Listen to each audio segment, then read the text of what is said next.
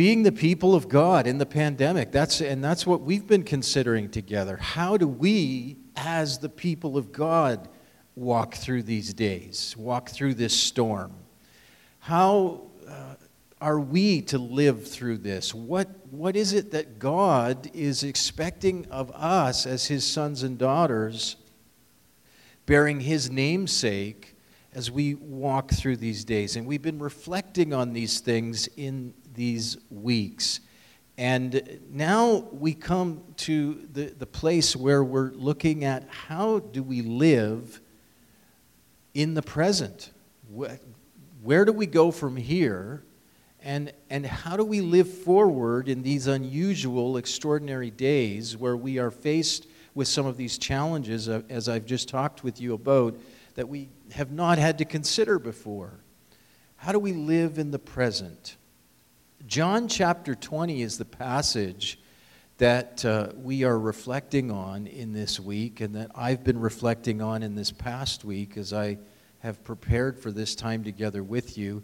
And, and we're not going to take the time and read it from start to finish as much as I would like to do that this morning. But for sake of time, we won't. But I want to encourage you to do that. Read this chapter, uh, John chapter 20. I'm going to touch on some of the aspects of it and allude to some of the, the verses in it. But I encourage you to read it because this is where the church's mission really began. This is where the apostles, the, the, the first apostles, were really commissioned. And, and the first apostle, in fact, and get this, it was a woman who was commissioned as Mary, the first one to the tomb, was told by Jesus to go. Go and tell my brothers, he says. And she becomes that first apostle to the apostles. So, whatever issues you might have with women in church leadership and whether or not they qualify, well, you'll have to take that up with Jesus because the very first messenger he sent was a woman, uh, believe it or not. And uh, what an incredible thing that is to, to consider, even just that detail. The church's mission begins here. And interestingly enough, it begins as you read this passage in John chapter 20, it begins with three things. Three things which have become very familiar to us, especially in these recent days. And here's what they are it began with tears, with locked doors, and with doubt tears, locked doors, and with doubt. On that first Easter day, Mary Magdalene was weeping in the garden outside Jesus' empty tomb. Verses 1 to 18 of chapter 20, John's Gospel. And to her astonishment, Jesus met her, spoke to her, and gave her a commission. She was to go and tell the disciples who happened to be in hiding that he was alive and that he was now to be enthroned as Lord of the world. And as I said, she became the first apostle to the apostles. That same evening, the disciples were still in hiding with the doors locked verses 19 to 23 of John 20, they were naturally afraid that the people who had come after Jesus would also soon be coming after them. However, the locked doors didn't stop Jesus. He came and he stood with them. He shared a meal with them and he gave them their mission. Listen to these words. As the Father has sent me, this is verses 21 and 22.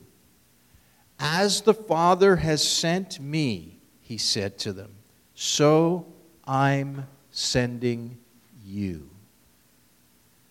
As the Father has sent me, so I'm sending you. In other words, with the full authority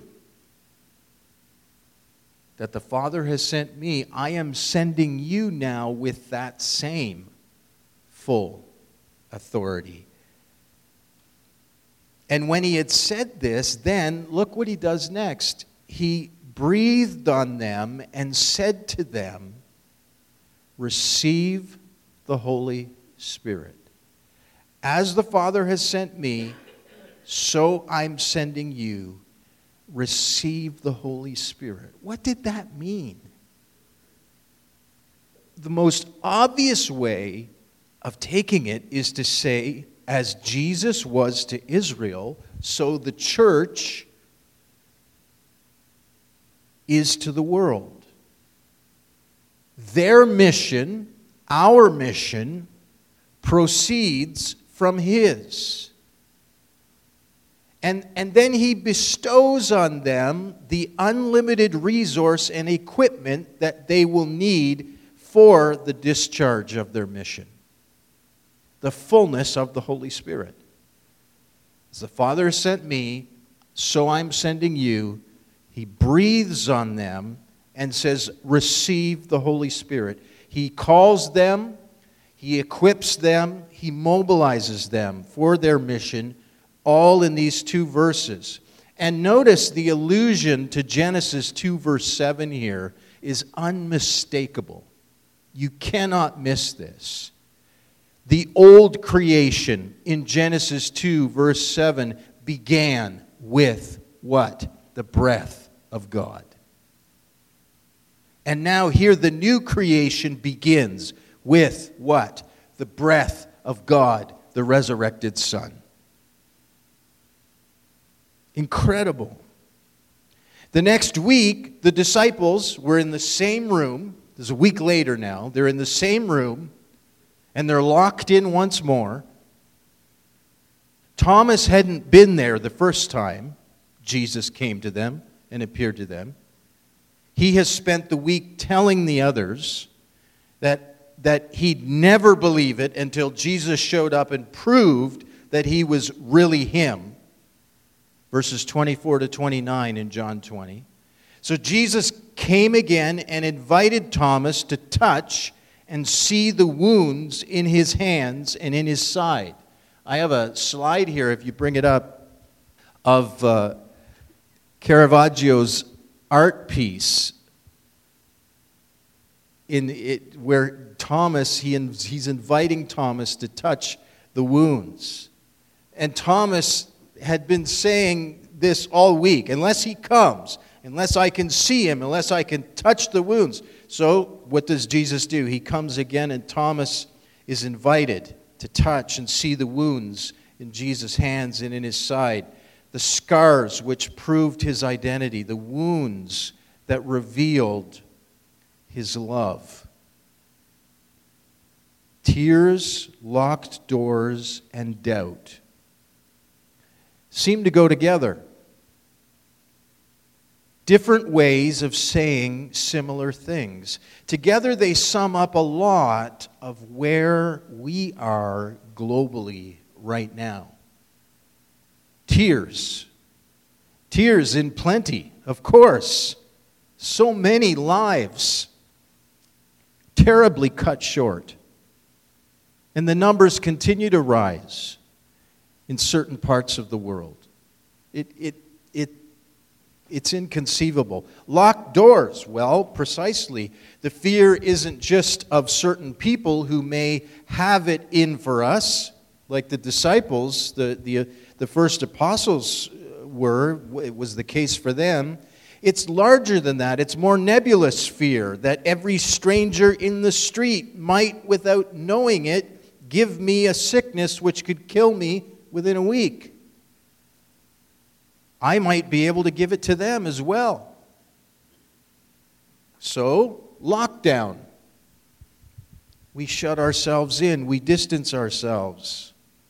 And like a weed then growing between the weeping and the lockdown, there is doubt. What's this all about? Is there any room left for faith? For hope?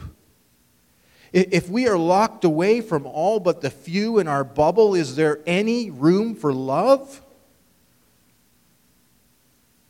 These are the hard and pressing questions that we feel and we face right now. They're the kind of questions the church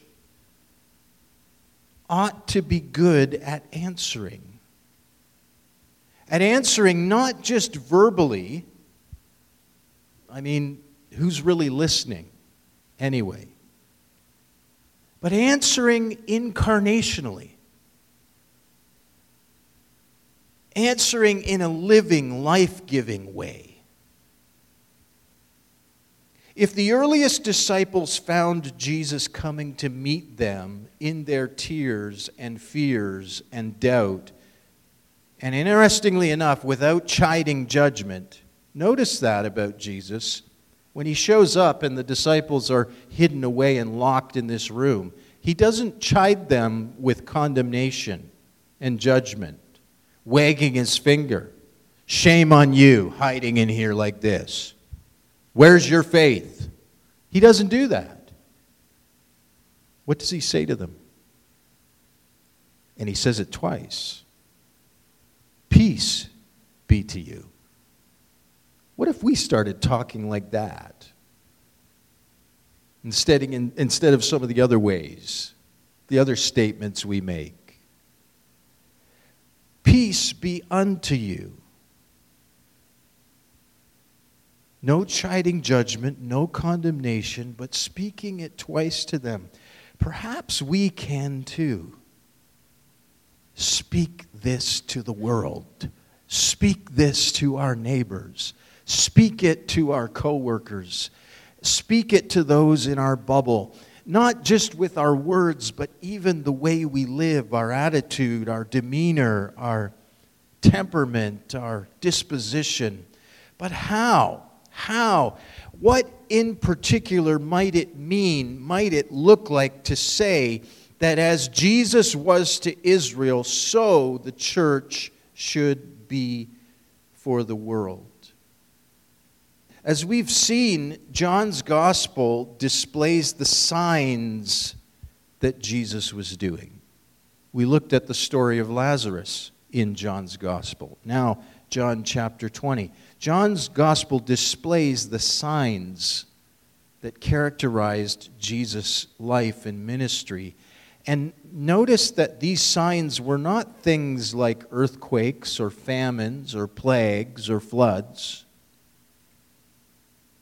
They were not meant to frighten people into submission or belief or to warn them that the world was coming to a shuddering halt.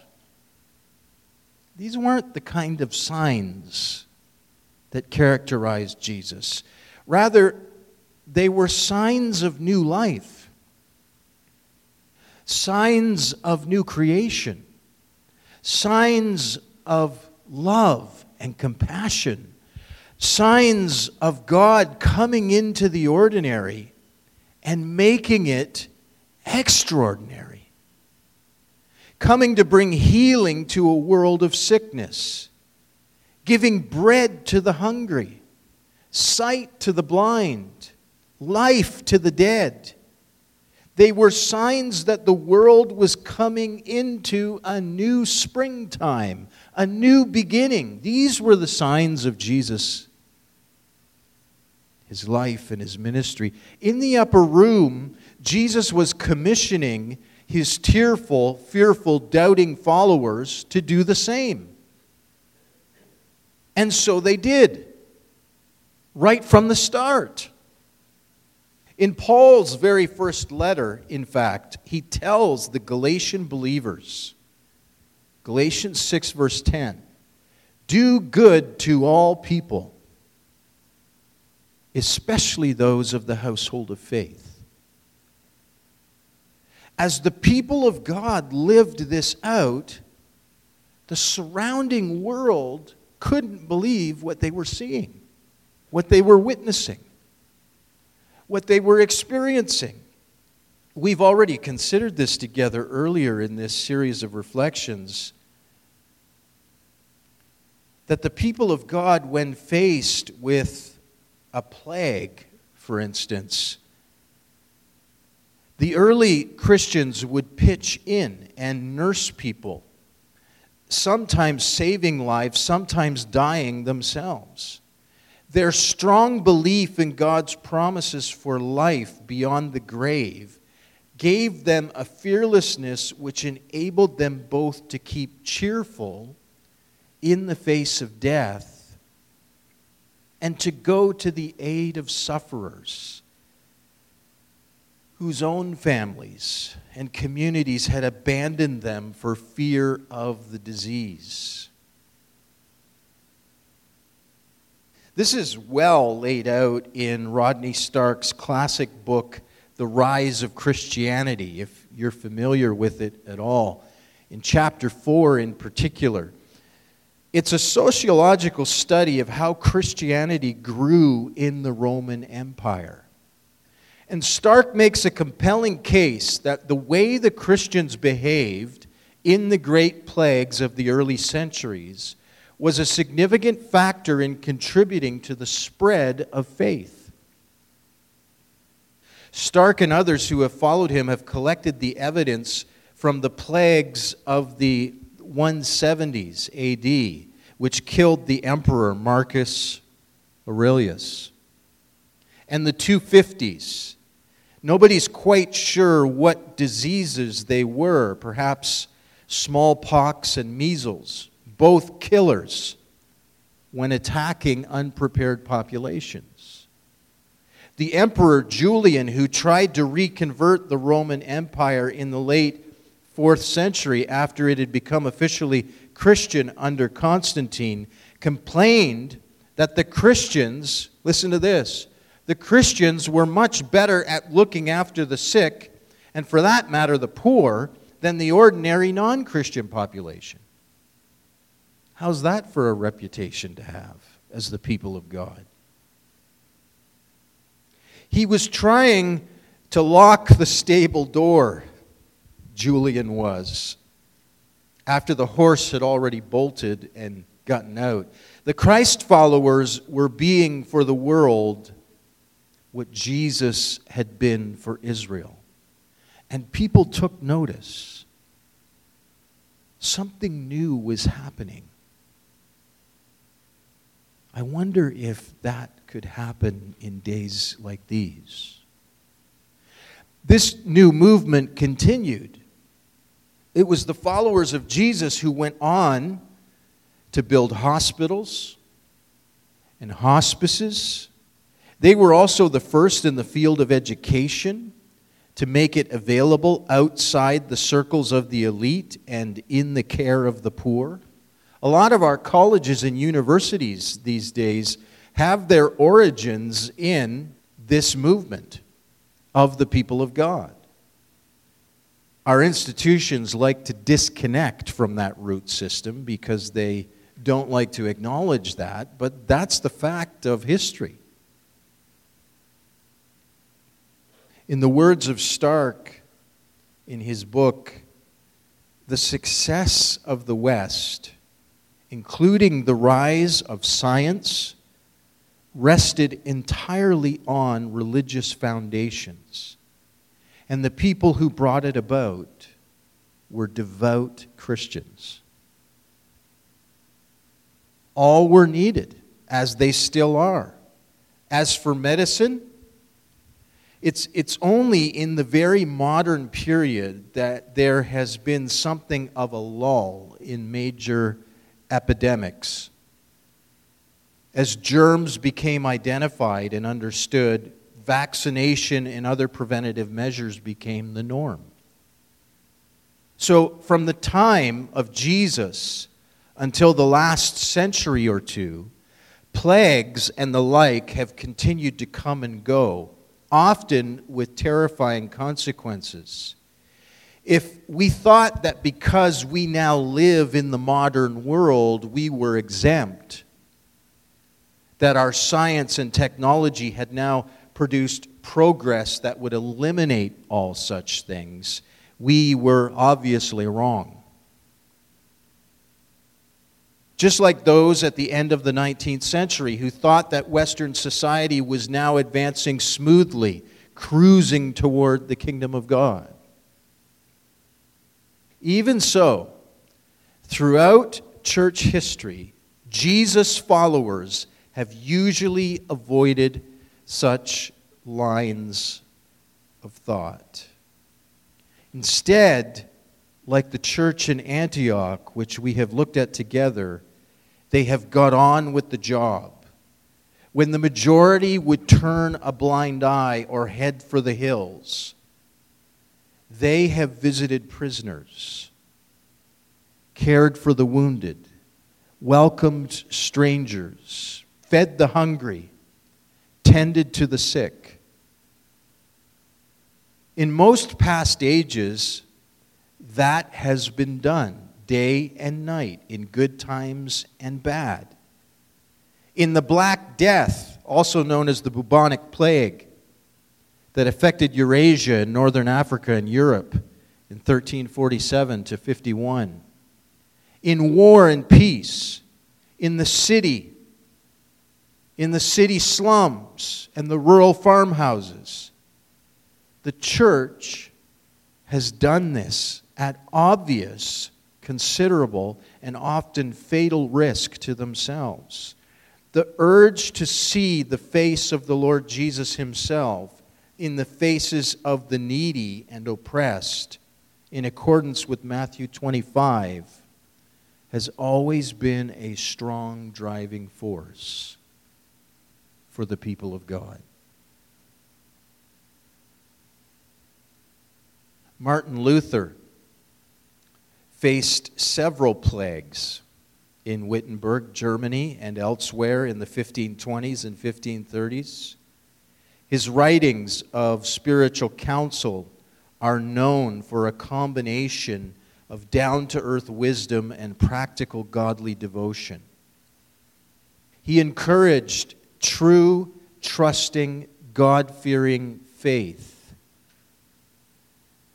which is neither presumptuous nor rash, and does not tempt or test God. He advised the church to remain at their post and that they should only flee from a plague if they had made proper provision for the safety of those left behind. He offers counsel, counsel which, when you hear this, it's going to sound as relevant today as it was 500 years ago. The right approach to plagues, he says, should be practical as well as faithful. This, he says, is how one should think. And I quote here these are his words The enemy has sent poison and deadly dung among us isn't that a good way to put it? This pandemic, poison and deadly dung. And so, listen to his wisdom and his practicality here. And so I will pray to God that he may be gracious and preserve us. Then I will fumigate to purify the air, give and take medicine, and avoid places and persons where I'm not needed, in order that I may not abuse myself and that through me others may not be infected and inflamed with the result that I become the cause of their death through my negligence. If God wishes to take me, he will be able to find me. At least I have done what he gave me to do and am responsible neither for my own death nor the death of others. But if my neighbor needs me, I shall avoid neither person nor place but feel free to visit and help him. There's gritty wisdom at the heart of this. Luther clearly believed that the normal course of action was for a Christ follower to, without negligence and being full of care, stay and help rather than run away when a plague strikes a district. Yet, he obviously understood, even in the days before people understood how germs and viruses worked, Remember that. This was before the days when people understood how germs and viruses worked the way we do today. He obviously understood that it was quite possible for a well meaning person to inadvertently make matters worse because of their negligence. We know that only too well, don't we? Someone today may carry and transmit the COVID 19 virus without knowing they even have it. Therefore, the natural inclination of a Jesus follower is to obey Jesus' call to go and help at the place of danger, even at the risk of one's own life, Today, that looks rather different than that apparently heroic action might easily make matters worse. So we consider it in this light. The generous, one dimensional desire to be a hero, to do the right thing, Luther is saying, needs to be balanced out with the equally generous willingness to restrain apparent heroism when it might itself bring disaster.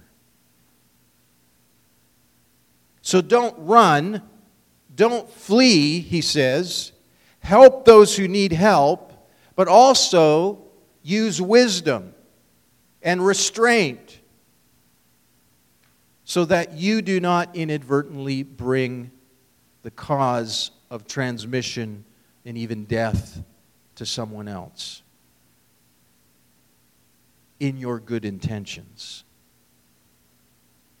I like the balance in all of this.